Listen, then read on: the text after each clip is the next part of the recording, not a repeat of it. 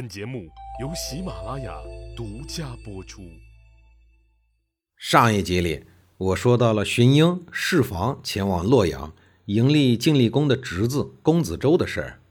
为了对新国君表示欢迎，栾书携荀英、韩厥、士盖等一般文武大臣迎接新主。大家看到这一位新君知书达理、温文尔雅，且年方十四岁，大家不禁暗自的庆幸。面对各卿氏大族恢宏浩大的迎接排场，公子周毫不怯场。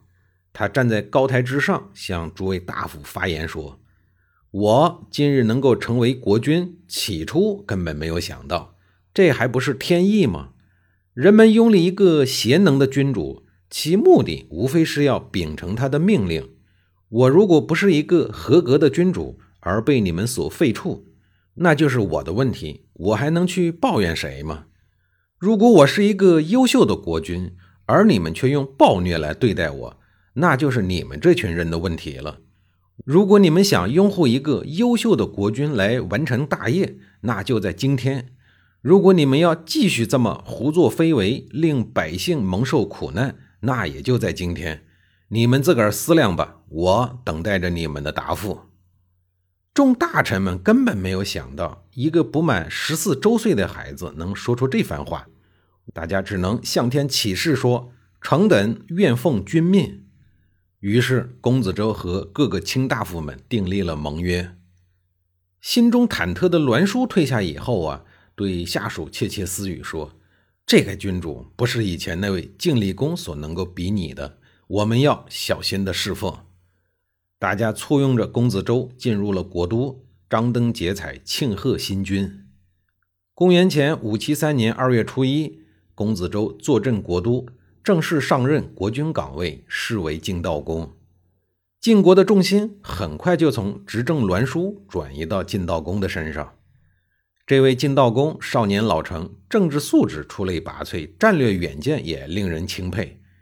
继位以后，晋悼公要遵从周礼。提拔国家元勋的后代为卿，世惠之子世房，魏齐之子吕相，魏科之子魏杰，赵朔之子赵武，这四位新人都获得了晋悼公的垂青，成为了晋悼公政权的积极拥护者。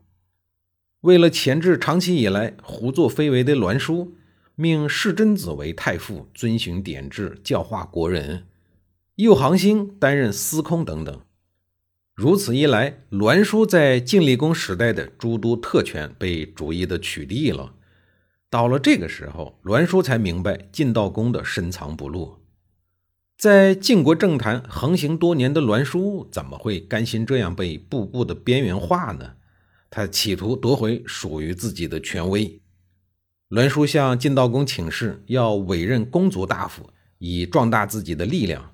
而栾书心中的最佳人选。就是他的亲儿子栾衍，晋悼公很爽快的就批准了栾书的请求，但是呢，却采取了折中的方案，一口气提拔了荀家、栾衍、荀惠、韩无忌四个人，同时为公族大夫，且以荀家为首。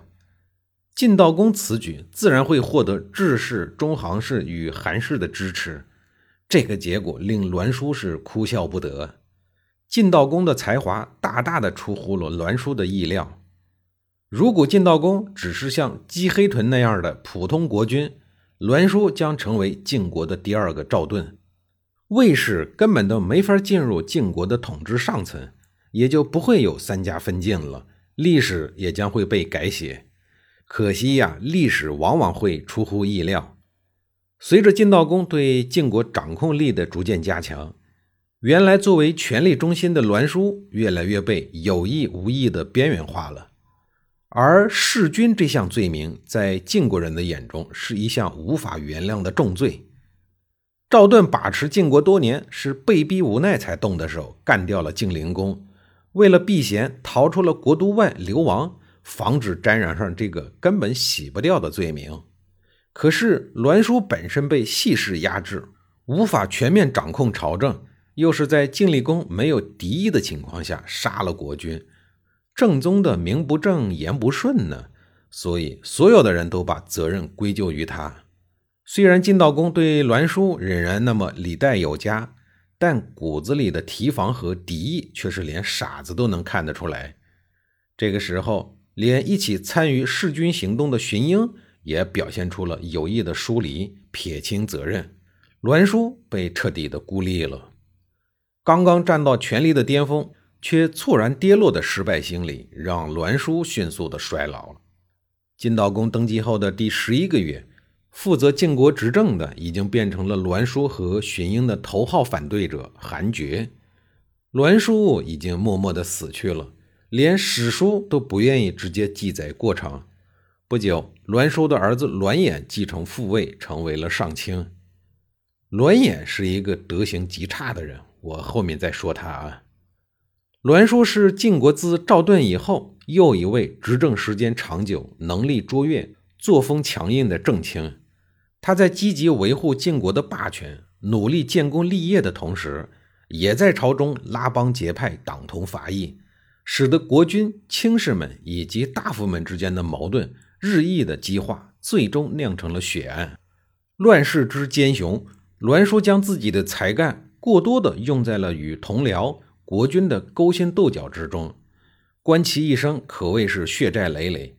他一共灭掉了六位卿士，杀掉了一位国君，其心思之艰险，手段之毒辣，令人瞠目结舌。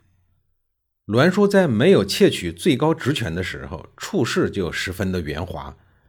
当位列正卿，为了巩固自个儿的地位，可以说是处心积虑。他绝对不忠于任何人，而是忠于理想，忠于事业，并为此不择手段。栾书下野后，仅仅过了二十年。晋国人便驱逐了栾盈，也就是栾书的孙子。栾盈先是跑到了楚国，后来又跑到了齐国，在齐后庄公的怂恿下起兵造反，后来被灭了族。而在驱逐栾盈的时候，晋国打出的旗号就是讨伐弑君者的后人。这大概是上天对栾书的报应吧。晋悼公执政以后，各项人事布局、新政的推出，很快就起到了效果。短短几个月，就将朝政梳理得井井有条。治国之道、育人之术驾轻就熟，手段令群臣再次瞠目结舌。天下诸侯们也竞相归附到晋国的麾下。这一年，晋悼公还不满十五岁。眼看晋国越来越健壮，越来越强悍。在鄢陵之战吃了大苦头的楚共王寝食难安了，他的内心告诉他必须要做点什么了。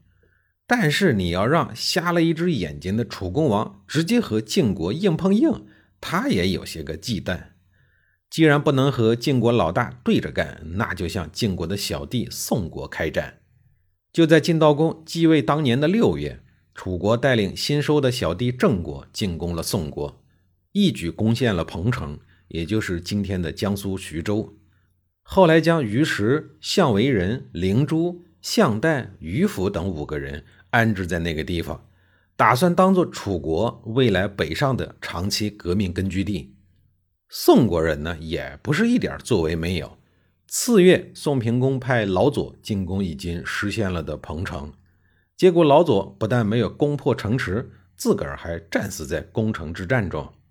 宋平公没办法，只好派大夫华元到晋国去求救。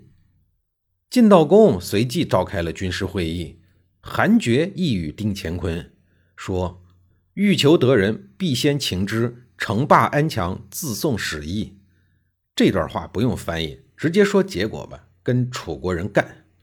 晋悼公毫不犹豫地下达了掷地有声的出师令，兵发彭城。